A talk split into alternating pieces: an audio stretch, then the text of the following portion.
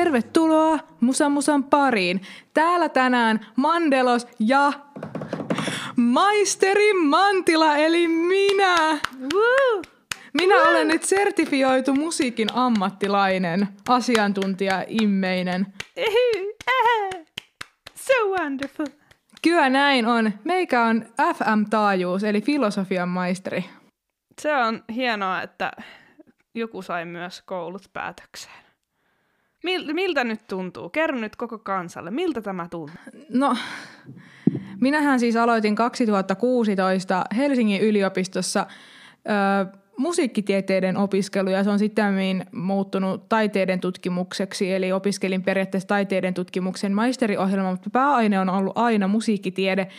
Ja tota, ihan sukkelasti toi koulu loppujen lopuksi meni, vähän reilu viisi vuotta siinä meni ja se meni kuin siivillä. Musta tuntuu, että mä olisin vieläkin se fuksi, joka aloitti, mutta nyt on vaan vähän ruttusempi ja ehkä jotakin vähän ymmärrän enemmän jostain ehkä. Ja tota, Joo, ihan nyt tuntuu hyvältä. Mä jotenkin, siis mä virallisesti valmistuin viime viikon puolella, mutta se, että sun jossain opintojärjestelmässä lukee jotain, että hei, sinun valmistumispyyntösi on hyväksytty, niin se ei niin kuin hirveästi vielä tuo semmoista juhlan tuntua, mutta tänään kävin tuolta yliopiston rakennuksen kansliasta hakemassa todistuksen, niin siellähän oli kaksi työntekijää onnittelemassa ja ojensi minulle vielä semmoisen pikkuputelin holitonta skumppaa, niin kyllähän siinä nyt oli vähän enemmän fiilistä. Ai ihan kaksi työntekijää oli vastaanottamassa Joo, sinut. joo, ja hymyili ja onnitteli moneen otteeseen ja ojensi sen pullon ja todistuksen, niin sehän olisi kuin jossain kevätjuhlassa olisi ollut. Siis toihan on paljon kivempi kuin mulla, kun se postimies vaan ampui sen mun todistuksen mun postiluukusta sisään ja se oli niinku mun valmistujas onnittelu. Ei tullut skumppaa eikä, eikä ei, mitään, edes lämmintä kättä. Ei tullut edes lämmintä kättä. Mutta onneksi sinä sentään sait että sitä. Tota, mm, mitäs tota, jos meidän kuuntelijoissa on täällä joku ihminen, joka pohtii musiikkitieteiden opiskelua Helsingin yliopistossa, niin onko sinulla jotain terveisiä tälle ihmiselle? Sanoisin terveiseksi sitä, että tota, musiikkitieteiden opiskelu ehdottomasti kannattaa. Sitä ei tosiaan, me oltiin viimeinen vuosikurssi, jotka pääsi niin pääsykokeilla suoraan hakemaan ja opiskelemaan musiikkitiedettä kandivaiheessa – Nykyisin se on taiteiden tutkimuksen maisteriohjelma ainakin Helsingin yliopistossa, mutta sitten sieltä voi valita pääaineekseen sitten muiden taideaineiden ohella sitten musiikkitieteen. Ja se on ollut hiton mielenkiintoista, enkä ole katunut ollenkaan sen opiskelua. Se on tuonut mukanaan hienoa juttui, hienoa ymmärrystä ja osaamista ja ennen kaikkea hienoja ystäviä – josta on tosi kiitollinen. Ja no ainoastaan se, että niin olemme uutisista jonkun verran päässeet lukemaan, että taiteiden tutkimus ja taideaineet Helsingin yliopiston humanistisessa tiedekunnassa voivat aika huonosti, koska rahaa ei ole ja sieltä leikataan koko ajan ja henkilökuntaa on liian vähän ja semmoista, niin se tietenkin vähän vaikeuttaa sitä opiskelua, koska niitä op, niin kuin, kursseja ja sitä opittavaa ainetta on paljon vähemmän tarjolla siellä, niin se on kyllä, kyllä sääli, että mä jossain vaiheessa tai siis toivon, että jossain vaiheessa herättäisiin siihen, että se on tärkeää, että Helsingin yliopisto tarjoaa semmoista opetusta ja sieltä ei ainakaan leikattaisi enempää. Mutta en mä tiedä, ehkä se varmaan se fiilis nyt on vähän, että kun mä oon tässä nyt viisi vuotta saanut seurata sitä, kuinka niinku asiat tolta osalta menee huonompaan suuntaan siellä, niin mä en tiedä kuinka paljon se himottaa saada ihmisiä opiskelemaan, mutta mä toivon, että joitakin ihmisiä kiinnostaisi opiskella musiikkitiedettä. Se on hieno oppiaine ja sitä pystyy Helsingin lisäksi opiskelemaan ainakin Turussa ja Jyväskylässä. Niin suosittelen ehdottomasti tutustumaan siihen. No mitäs tämmöinen filosofian maisteri sanoisi äh, Rosannalle, joka tuskailee pääsykoen materiaalin kanssa? No mä oikein, mä sanoisin vaan good job, you do you, koska sillä äh, ahkeralla pänttäämisellä minä kouluun pääsin silloin viisi, reilu viisi vuotta sitten, viisi ja puoli vuotta sitten, niin ei, ei mua siitä mikään kaduta. Ja en, me, silloin vielä, kun me haettiin musiikkitieteeseen, niin se pääsykoe oli semmoinen, että siinä oli esseeosio ja sitten siinä oli toisena osiona musiikkiteoriaosio. Ja musiikkiteoria ei koskaan ollut mun semmoinen vahvuusalue – ja siinä oli joku semmoinen pistemäärä, mikä sun piti ylittää, että se sun essee ja ylipäätään se pääsykö edes niin kuin tarkistettiin ja katsottiin, että pääsetkö sä yliopistoon, niin meikä maisteri ylitti sen puolella pisteellä. Että ei tässä nyt niinku ihan silleen niinku henkseleitä paukutellen ainakaan sitä musateoriaosuutta menty silloin. Esse meni hyvin, erittäin hyvin, mutta sille, että ei se pänttääminen turhuuteen mennyt silloin. No pienestä oli kiinni, mutta onneksi oli ja ansaitusti olet maaliin päässyt. Vielä kerran aplodit Rosanalle. Woo! Ja nyt kun kuuntelet tätä ohjelmaa, niin voimme virallisesti sanoa, että täällä istuu kaksi asiantuntijaa, jotka tietävät asioista, koska täällä on kaksi maisteria. Me olemme ihmiset, jotka, jotka tuntevat asian. Kyllä. Me olemme asiantuntijoita, mutta mikä se asia sitten on, niin se selviää ehkä, ehkä ohjelman edetessä tai, tai ei. Tai ei välttämättä ikinä. Niin. Kävimme no, mutta, No täällä nyt kans, kaksi asiantuntijaa ei tiedä, milloin on toisen puheenvuoro ja milloin ei. No, mutta sinä voit nyt jatkaa. Ole hyvä. Kävimme tuossa viime viikon perjantaina juhlistamassa Rosannan valmistumista ää, katsomalla kansallisooperassa oopperan kummituksen, eli tämän Andrew Lloyd Webberin Phantom of the Opera musikaalin. Ja voitaisiin vähän puhua nyt siitä – Sä näyttäisit, niin kuin sä haistelisit sun kainaloa vaan silleen akuutisti silleen. Mä, oh, maisteri pitää huolehtia hygieni, hygieniasta kaikissa tilanteissa, mutta öö, joo, me käytiin katsomassa tosiaan se viime perjantaina ja oli kyllä mun mielestä upea kokemus ja mä viihdyin joka hetki tässä noin kaksituntisessa musikaaliopperassa. Pitäisikö meidän tota, nyt vähän kertoa ihmiselle, joka ei ole koskaan käynyt kansallisoopperassa, että minkälaista se on olla ja käydä kansallisoopperassa katsomassa jotakin? No joo, eli Helsingin ja Suomen kansallisooppera sijaitsee Mannerheimin tien varressa Helsingissä. Töölön, ja se on semmoinen, Töölönlahden kupeessa, kyllä. Joo, se on semmoinen iso valkoinen rakennus. Ja siellä tota noin, niin, kun mennään ovista, en mä tiedä, mitä tässä pitää sanoa.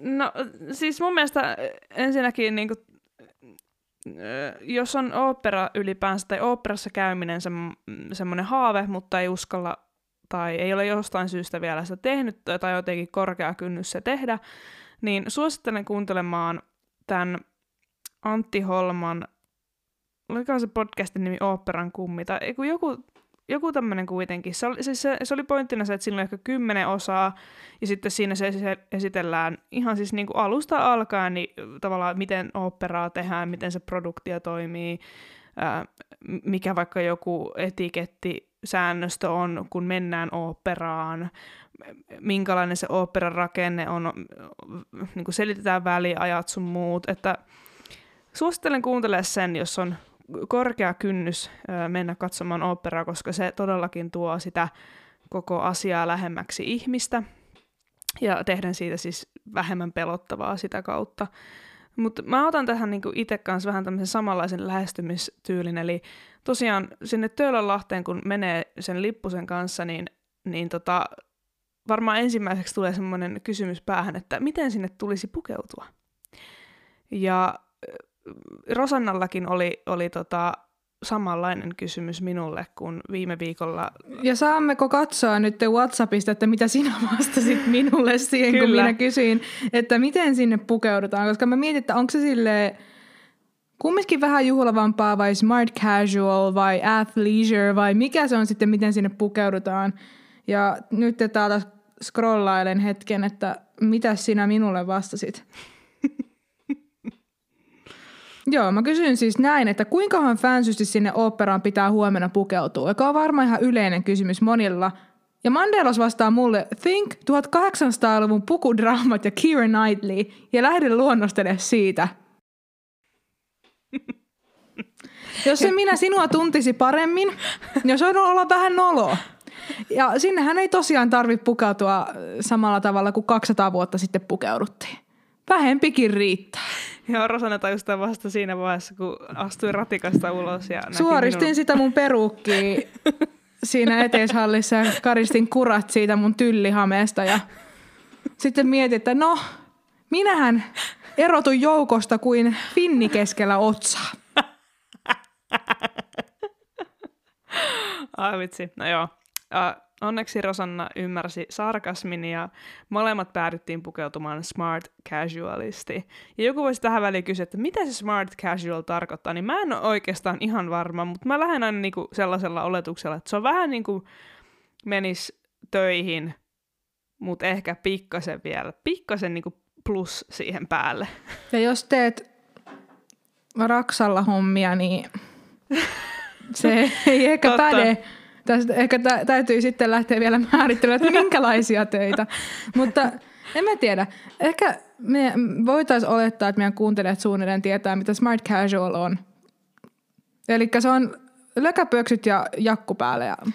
No Näin. yle- yleisesti ottaen se, se, se on niinku, että voi olla vaikka blazeri, mutta silti farkut ja vo- voi olla kauluspaita, mutta ei tarvitse olla krakaa ja vähän niin kuin, että se on, se on fiksu, fiksua pukeutumista, mutta astetta rennompaa, että No, ja mun mielestä siellä, joo. kun katsoi sitä opera-yleisöä ja muita, siellä oli tosi, se oli loppuun myyty tämä Phantom of the Opera. Siellä oli paljon porukkaa, mikä oli aika jännittävää. Kumminkin vieläkin jotenkin elää semmoista transitio. On edelleen rajoituksia ja sielläkin pitää olla kasvomaskit päällä ja näin, mutta tota noin niin, siellä oli tosi paljon porukkaa.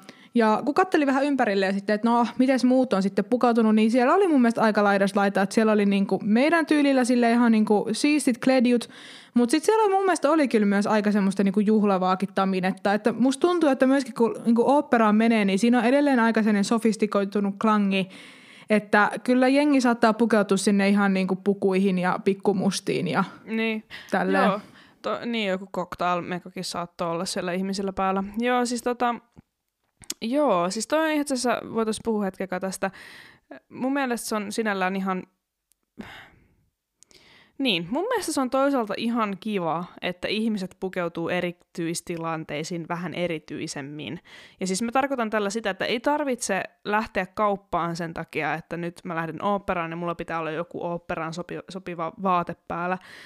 Ei, vaan ehkä se, että, että ei pukeudu semmoiseen erityisen tilanteeseen niin pukeutus vaikka just kun katsoo kotona Netflixiä.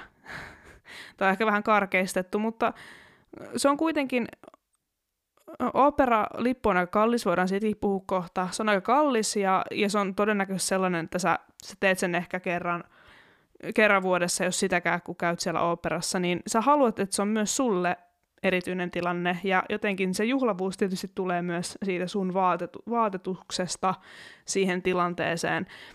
Se ei tarkoita sitä, että sulla täytyisi olla se Keira Knightleyn pukudraama puku päällä tai ylipäänsä mitään cocktailpukua, mutta se, että sulla itsellä on semmoinen olo, että mä oon nyt laittanut vähän parempaa päällä, niin mun mielestä se on niin kuin ehkä melkein jopa riittävä, riittävä fiilis siihen juhlalliseen tilanteeseen, joka, no, mulle, mulle kieltämättä tuli hieman juhlallinen fiilis siellä, Va- vaikka me oltiin itse ostettu liput ja se, se ei kuitenkaan ole ihan sama asia kuin menisi Finkinoon katsoa elokuvaa. Vaikka Finkinossakin on se oma, oma taikansa, kun sä menet viikonloppuun iltana sinne tota, tennispalatsiin katsomaan jotakin ensi-ilta elokuvaa, niin on siinäkin se oma fiiliksensä, mutta toi opera oli vähän niin kuin astetta enemmän. Mutta se ei kuitenkaan tarkoita, että se olisi jotenkin ollut liian fancy tai että meille olisi Rosannan kanssa tullut sellainen olo, että me ollaan väärässä paikassa vääriä ihmisiä. Eli long story short, suosittelemme pesemään sen paidan ja pistämään kampaa tukan läpi, niin sekin on jo niinku ihan, ihan, jees, ihan jees juttu. Että semmoista, en mä tiedä. Ehkä smart casual on myöskin vaan semmoinen niinku yleisolemus, mikä ihmisellä on. Se, et mene sinne kurasilla kumppareilla ja just tukka pystyssä, vaan harjat hiukset ja laitat puhdasta vaatetta päälle ja oot silleen perusfiksun näköinen. No sitten, sitten toinen asia, mikä sitten huomioidaan, kun pä, pä, ollaan vaatteet valittu, niin, niin, niin tietysti paikalle täytyy osata mennä ja, ja kun ovista astuu, astuu sisään, niin ensimmäiseksi tietysti kysytään ne liput ja, ja sen jälkeen onkin narikan vuoro ja narikkaan jätetään tietysti luonnollisesti takkia. Sitten siinä voikin, jos on tarpeeksi ajoissa, niin voi vaikka jotakin juotavaa, syötävää siellä odotellessaan haukata. Mutta miten se muuten nyt menikään tuolla, kun nyt on nämä rajoitukset ja on erityismeiningit, niin eikö siellä pitänyt operassa e- etukäteen jotenkin varata tai tilata jotenkin, jos sä halusit jotain tarjoiluja? Uh, ei, ei, tarvi, ei tarvii, siis tota, jos sä etukäteen tilat, niin sä vältyt siltä jonottamiselta ja kun se väliaika voi olla aika lyhyt. Niin että sulla on tavallaan pöydässä jo valmiina se, mitä sä haluat syödä, niin sä ehdit ehkä syö, syömään sen paremmin, mutta nyt oltiin vähän jo edellä asioissa. Eli tosiaan oot siellä, sanotaan vaikka ehkä hyvä, hyvä olla viimeistään varttia vailla siellä paikan päällä, ja jossain vaiheessa kuulet, kun tällaiset äänitorvet alkaa soimaan siellä. Se on niin kuin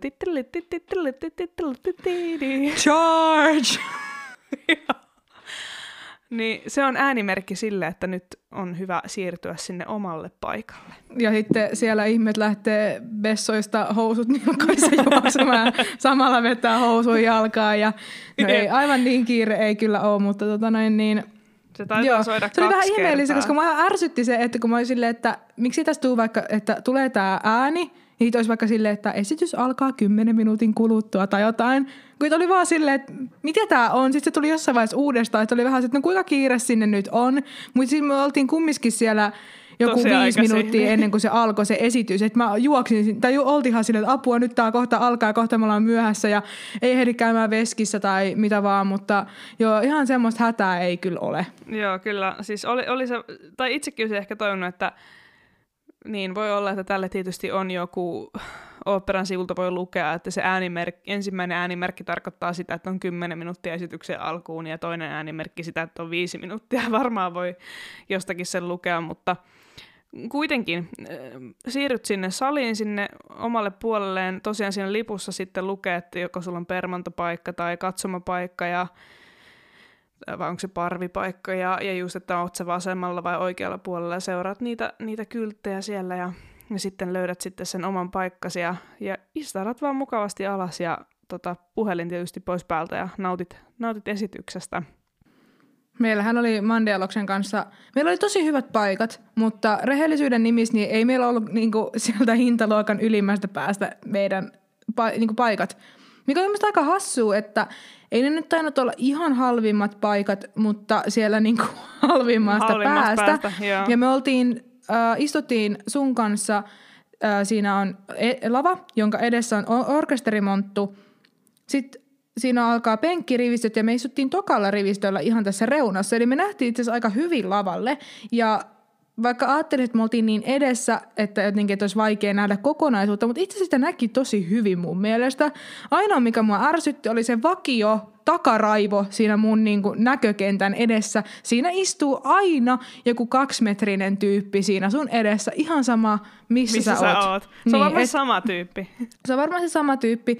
Ja siinä hetkessä olisin vaan toivonut, että he olisivat istuneet ta- kakkosrivillä ja me oltaisiin istuttu siinä eturivissä, niin olisi niin kuin ollut täydellinen. Semmoista, ei olisi ollut niin kuin mitään estettä sille näkemiselle, mutta tosiaan sinänsä hyvät paikat – mutta kalliimmat ovat varmaan siellä niinku taaempana, siellä on nousevat penkit ja sitten tietenkin on nämä permantoa niin, paikat ja vai, tai ei, mitkä, parvi. mitkä ne on? Parvipaikat, joo. Ja siellä on semmoiset niinku yksityisboothit siellä ylhäällä, niin kuin voisi kuvitella tälle, että oopperoissa on, niin myös Suomen kansallisoopperassa on, on semmoiset paikat, jotka on varmaan sitten tyyriimpiä. No, mutta nyt kun puhuit tuosta tyyriimmästä, niin voidaan varmaan puhua myös hinnoista. Eli, eli meillä oli tosiaan permantopaikat ihan, ihan vasen riviä ihan edessä, eli tavallaan se perspektiivi on aika semmoinen tietty, t- tietynlainen, eli sä et tavallaan pysty hirveästi sieltä vähän niin kuin ylempää katsoa sitä kokonaisuutta, vaan sä näet, sä näet hyvin, mutta sä näet siitä tietystä perspektiivistä, ja voi olla, että osa asioista jää huomaamatta sen takia, että on lähellä, ja, ja sitten sä näet siitä tietystä suunnasta sitä lavaa, jolloin se kokonaisuus jää hahmottamatta. Öm, niin tosiaan nämä meidän liput oli 79 euroa ja 50 senttiä kappale. Ja, Oliko ja, näissä jotain opiskelija-aleja? Ei, ei, ei tietääkseni ollut opiskelija näissä. En ole varma. Ei, ei kyllä ollut. Ei, ei, mun mielestä ei ollut. Vai oliko? Hitto, mä en muista. Ihan sama. 79 euroa 50 senttiä maksalippu. Ja mä olen saman verran maksanut lipuista, kun mä oon mennyt katsoa Roger Watersia tai Maidenia tai jotain muuta Hartwall-areenalle, niin, tai oikeastaan minne tahansa muuallekin, niin se on about sitä 80, 7-80 luokkaa se lipuhinta. Eli voidaan, niin kuin voidaan päästä siihen lopputulokseen, että, että, että niin kuin hintaa löytyy tällaiselta kansallisoopperan oopperalipulta. Ilmeisesti, Ja huomenna oli tosiaan sieltä halvimmasta päästä, Kyllä. että sit se nousee kyllä aika nopeasti ne lipun hinnat sitten, ky- mitä paremmat kyllä, paikat kyllä ottaa. varmaan parhaimmat on päälle sen. Ja, ja tota, siis tietenkin niin kun, tässä täytyy ottaa huomioon se, että se, se lipun hinta sisältää paljon asioita. Se sisältää siis sen produktion tekemisen, ohjaajien palkat, tanssijoiden palkat, näyttelijöiden palkat, sinfoniaorkesterin palkat, ää, puustuksen, lavastuksen, äänityyppien, valotyyppien, siis koko, niin kuin, koko helahoidon palkka tulee siitä lipputulosta.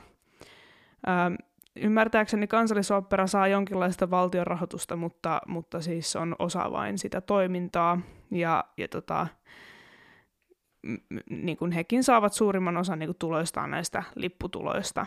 Eli, eli vaikka aluksi saattaa hämmästyttää, että, että melkein 80 niin kuin halvimmista paikoista, niin loppujen lopuksi sitten se sisältää aika monen ihmisen palkan ja työn se. Ja usein tällaisia isoja produktioitakin, niin niitä harjoitellaan ja valmistellaan useita kuukausia etukäteen. Eli ne ei ole heti valmiita tai, tai voi olla melkoisen lahjakkaita näyttelijöitä ja soittajia, jos ne osaa parin tunnin varoitusajalla tällaisen saa, saada kokoon. Että, että, että monesta pienestä asiasta muodostuu se lipun hinta. Kyllä mun mielestä operalla on ollut myöskin, puhuit tästä valtioosuudesta, niin liittynee myöskin just tähän, että kun puhutaan niistä veikkausvaroista, jotta o- otetaan pois kulttuurialalta, koska siitä on ollut keskustelua, niin se koskettaa myös vahvasti operaa organisaationa. Joo, Myös eli se voidaan rahoitus. myös voidaan kuvitella, että jos ei sitä rahoitusta jostain muuta tuu, niin lippujen hinnat voivat nousta. Niin, tai sitten rahoitus tulee jostain muualta. Mutta, mutta joo, että kyllä monet asiat vaikuttaa siihen lipun hintaan ja ehkä niinku semmoisena, mitä mä niinku haluaisin ottaa tähän, että kyllähän niinku opera on aina ollut muutenkin, tai mitä mä mietin tosi paljon, että kyllähän operakulttuuriin kuuluu myöskin semmoinen,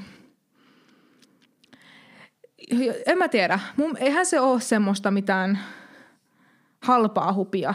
Siihen mun mielestä kuuluu semmoinen, että mikä näkyy jo kaikissa niissä lipun hinnoissa ja mi- miten ihmiset siellä ovat pukeutuneet. Ja siihen kuuluu semmoista tietynlaista arvokkuutta ja tietynlaista niin kuin jotenkin semmoista tavoittelemisen arvosta, mihin sitten ehkä helposti myös kuuluu sit se, että se ehkä on kallista ja e- ehkä tietylle vä- väelle semmoista, niin kuin, että mi- mihin on varallisuutta mennä.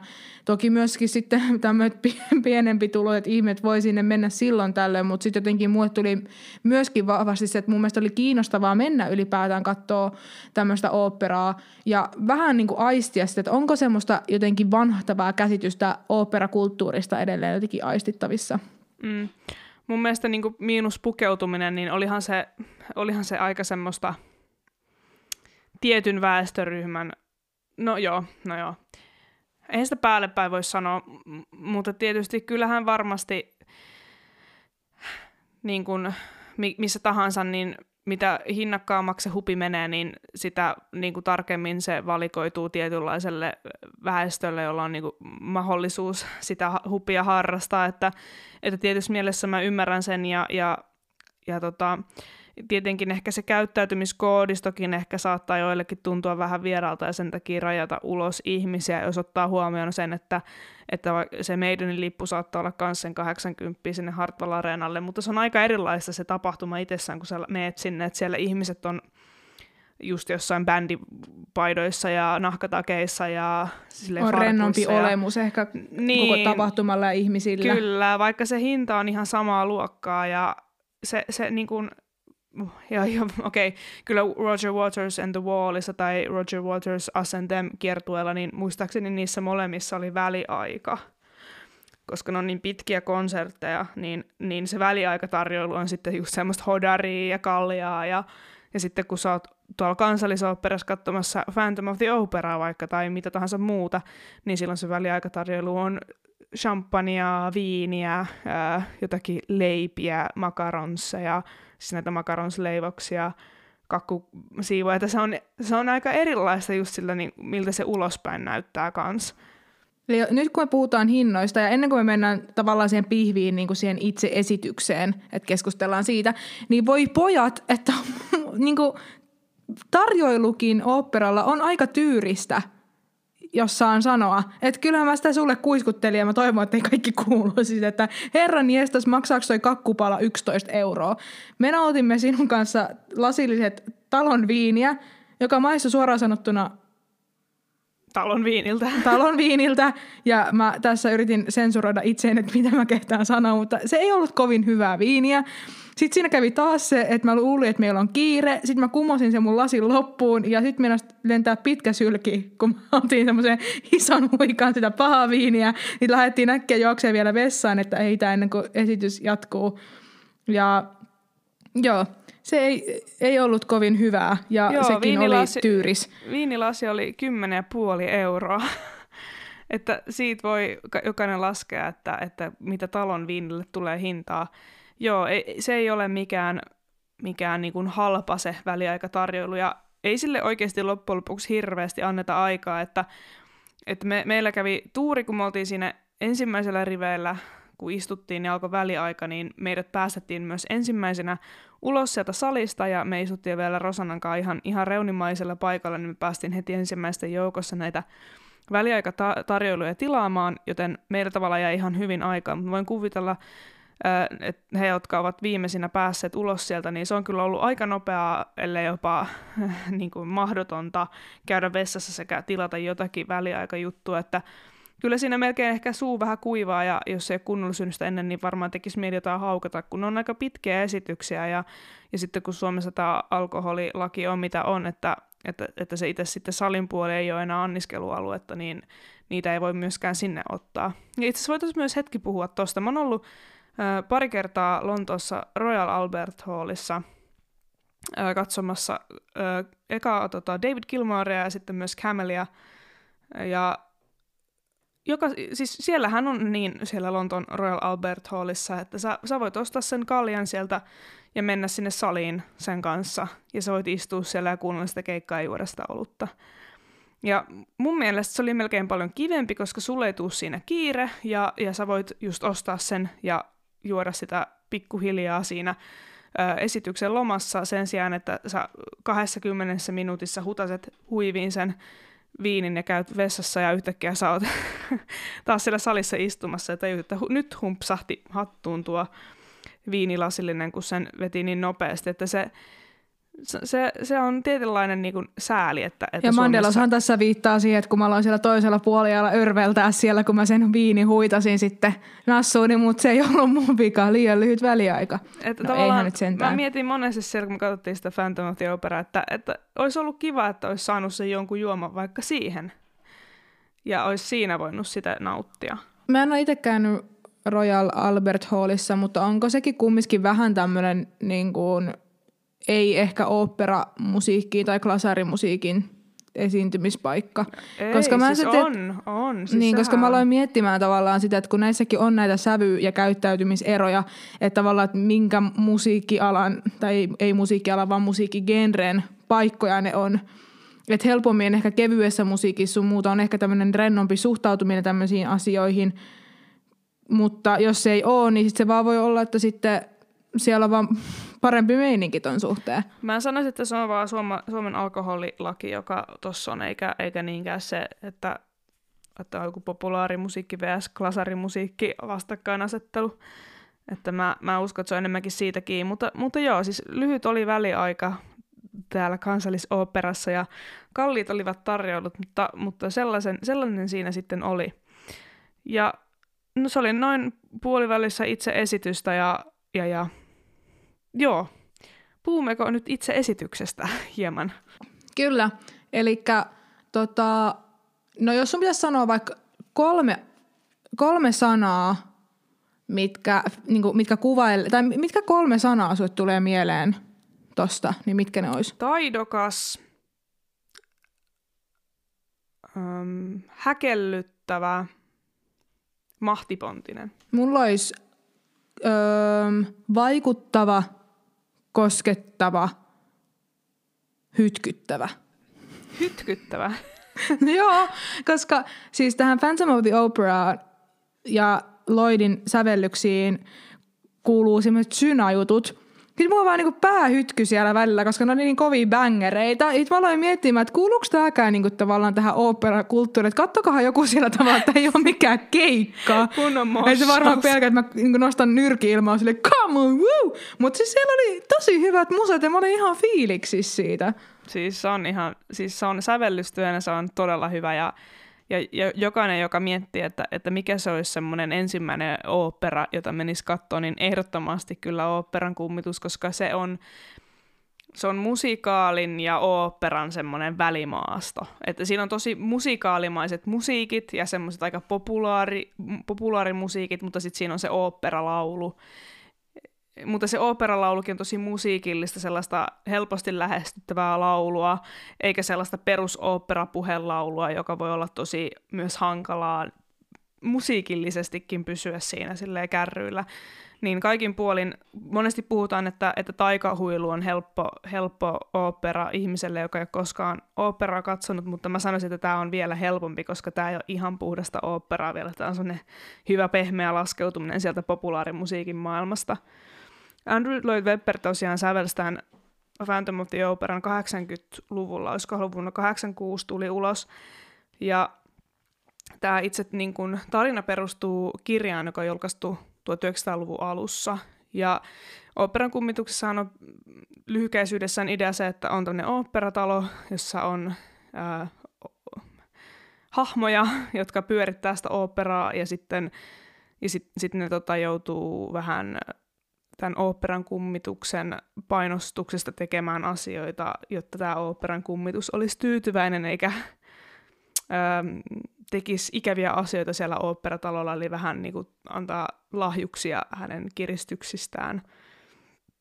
Ja, ja tota, en, en sen enempää spoilaa, jokainen voi tämän tarinan googletella, jos kiinnostaa enemmän, mutta – en spoilaa, jotta, jotta tota, teillä olisi jotakin, mitä odottaa, jos etenkin kiinnostutte nyt katsomaan tämän Phantom of the Opera näistä puheista.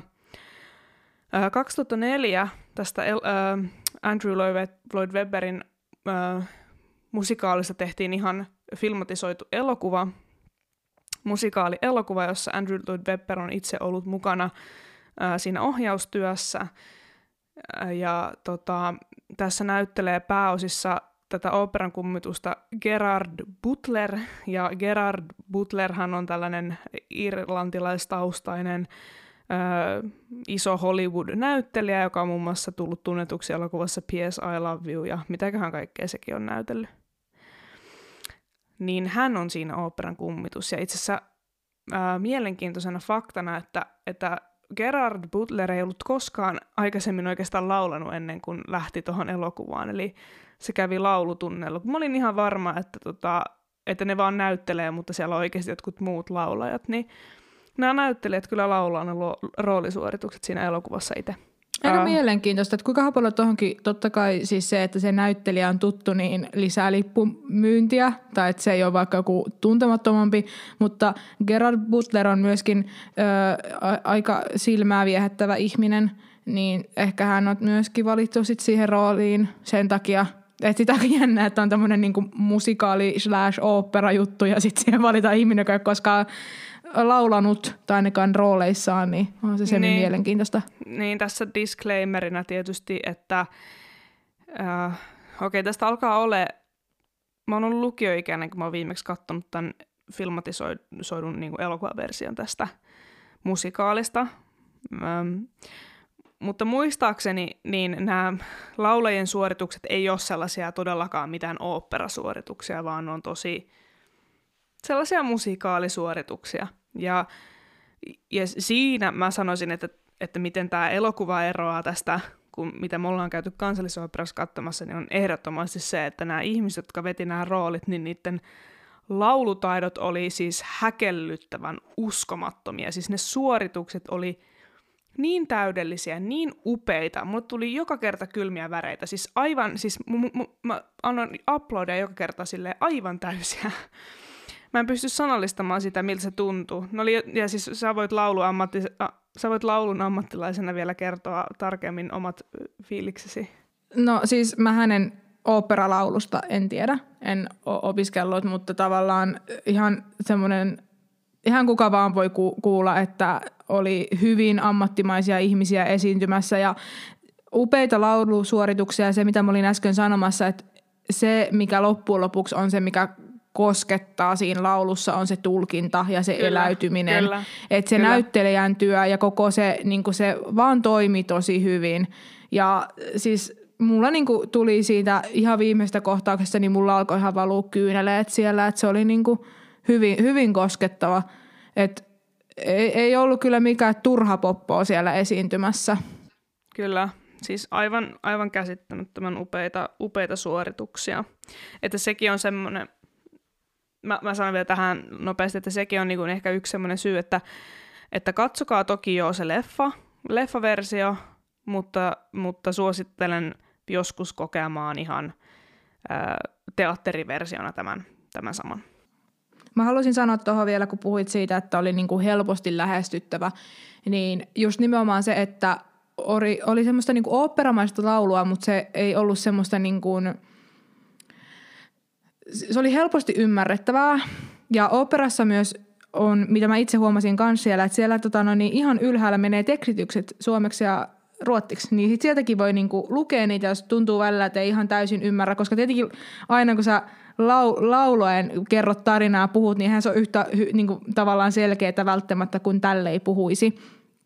Ja sitten tästä operan kummituksesta vielä se, että tämä tosiaan esitettiin niin kuin operat yleensä öö, alkuperäisellä kielellä, joka tässä tapauksessa oli englanti, niin sekin mun mielestä lisää tavallaan sitä helposti lähestyttävyyttä, että useimmat meistä ehkä nykypäivänä ymmärtää englantia ja osaa englantia, että sit jos olisi kyseessä vaikka joku niinku muu opera, mikä saattaisi olla esimerkiksi italiaksi, niin sit sekin saattaisi, harvempi ehkä osaa italiaa, ei ymmärrä, niin sekin ehkä vähän sitten saattaa viedä kauemmaksi siitä, että jotenkin siihen tarinaan ehkä pääsi helpommin myöskin sit sisään. Ja tosiaan se, että siellä oli upea ö, operan orkesteri, mutta sitten siinä oli niitä populaarielementtejä. Että se ei niin kuin mun mielestä ollut hirveän monessa tapauksessakaan kovin niin kuin tyypillinen tai perinteinen opera. Eli sitä ei tavallaan kannata mun mielestä tässä tapauksessa jännittää. Kyllä, just näin. Öm, mitä mieltä sä olit ö, lavastuksista ja valoista ja special effects? No siis mun täytyy niinku sanoa se, että mun mielestä se öö, niinku kaikki ne näyttelijän työ ja musiikki ja laulusuoritukset ja tarina, niin totta kai ne niinku oli iso osa, mutta siis yllättävän ison osan siitä mun kokemuksesta ja siitä, siitä mun viihtyneisyydestä, jos mä nyt sanoin ton oikein, ja ylipäätään siitä, että mä olin vaikuttunut, oli nimenomaan kaikki ne lavasteet ja tehosteet ja valot. Siis oli niin kuin upeasti tehty, että hats off niille, jotka kaiken ton duunaa siellä, että siis ihan sairaan hyvä, että siellä tulee semmoisia kohtauksia, että sä nauroit mulle, kun mä oon muutenkin semmoinen ihminen, joka helposti säikähtää kaikkea. Niin mä niin kuin oikeasti säikähtelin siellä, kun siellä tuli jotain, että joku asia räjähti yhtäkkiä ja joku asia tippu katosta ja mitä kaikkea. Et siis se oli ihan niinku älyttömän hyvin tehty. Et siis mä olin niinku ihan yllättynyt siitä, että siellä ei vaan mettiäksi joku semmoinen tyyppi jollain pahvikyltillä, jossa lukee, että tämä on leijona ja sitten sun pitäisi niinku hirveästi kuvitella siihen tilalle joku leijona. Siellä ei siis ollut leijonaa tässä näin. Mutta siellä niinku ei sinne tarvinnut hirveästi käyttää mielikuvitusta, että sä kuvittelet niitä tilanteita, koska ne oli kaikki rakennettu sulle siihen niinku tälleen. Joo, siis toi oli ehkä niinku lavastetuin ö, teatteri kautta opera, mitä mä oon ikinä käynyt katsomassa, koska siellä vaihtui lavasteet tosi monta kertaa. Mä oon käynyt katsoa joskus Tuhkimo-baletin, niin siinäkään ei ollut noin, noin upeita lavasteita. Mun mielestä hienoin kohtaus siinä oli se, kun tämä operan kummitus vei tämän yhden toisen pääosa-hahmon Christine Daen sinne kellaritiloihinsa, jos se voisi tälleen ilmaista. Kellaritiloihin ja... kuulostaa semmoilta, että sä asut vielä vanhemmallakin iällä vanhempi esiluona, että sulla on joku semmoinen kellaritila määmäinen ja näytät jollekin sun pleikkaa ykkösen ja näin. Tä, tästä ei ollut kyse tässä tapauksessa. Joo, ei. Ja siis siinä elokuvassakin, jos katsotte sen, niin siinä on sellainen kohtaus, kun ne menee semmoisella pienellä veneellä siellä maan alla, koska siellä on vettä. Ja, ja tota, tässä, tässä niin kuin teatteriversiossa oli tehty todella upeasti. Mä en tiedä, miten se vene oli tehty. Oliko se jotenkin moottoroitu tai kauko-ohjattu tai jotain. Meni sen moottorivene siellä niin, se moottorivene siinä lavalla.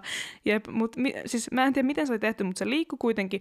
Ja sitten siinä tota, savua puskettiin siihen ö, lavan päälle, niin se oikeasti näytti siltä, niin kuin se vene olisi ollut leijumassa jonkun sumuisen vesistön päällä. Siis todella upea.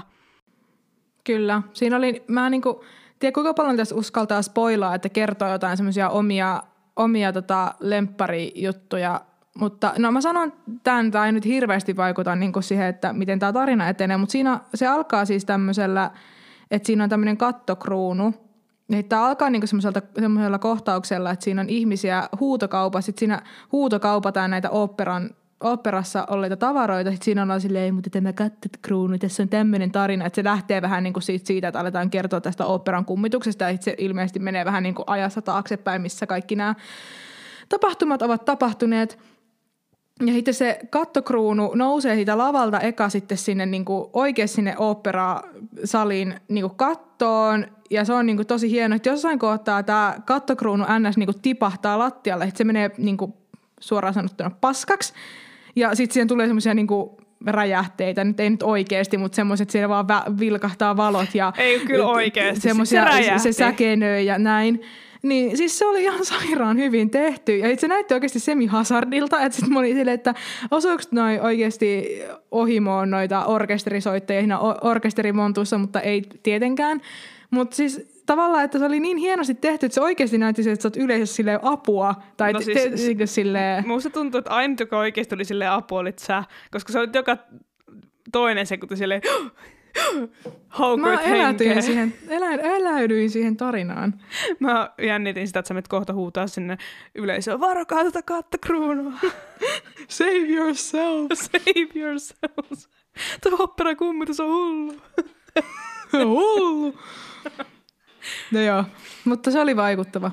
Joo, se oli kyllä oikeasti. Jos, jos jotain haluatte tehdä vielä elämällä, niin, niin menkää katsomaan operan kummitusta. Tosin mä en tiedä, onko niitä lippuja enää hirveästi saatavilla ja se produktio enää, äh, olikohan uuden vuoden aattoon asti äh, pyörinnässä, joten tota, Pyörinnässä.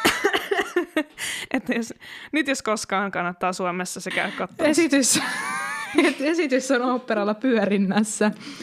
Mutta tota, mun ystävä itse asiassa mun mielestä ju- juurikin kertoi siitä, että hän oli yrittänyt saada lippuja, mutta tota, ei ollut niitä sitten saanut. Että tässä saattaa olla sitten näin, että tosiaan on loppuun myyty. Mutta jos joskus tulee tilaisuus, että se tulee vaikka uudestaan tai tulee lisää näytöksiä tai mitä vaan, niin kannattaa ehdottomasti mennä katsomaan. Että Meiltä syvät suositukset sille.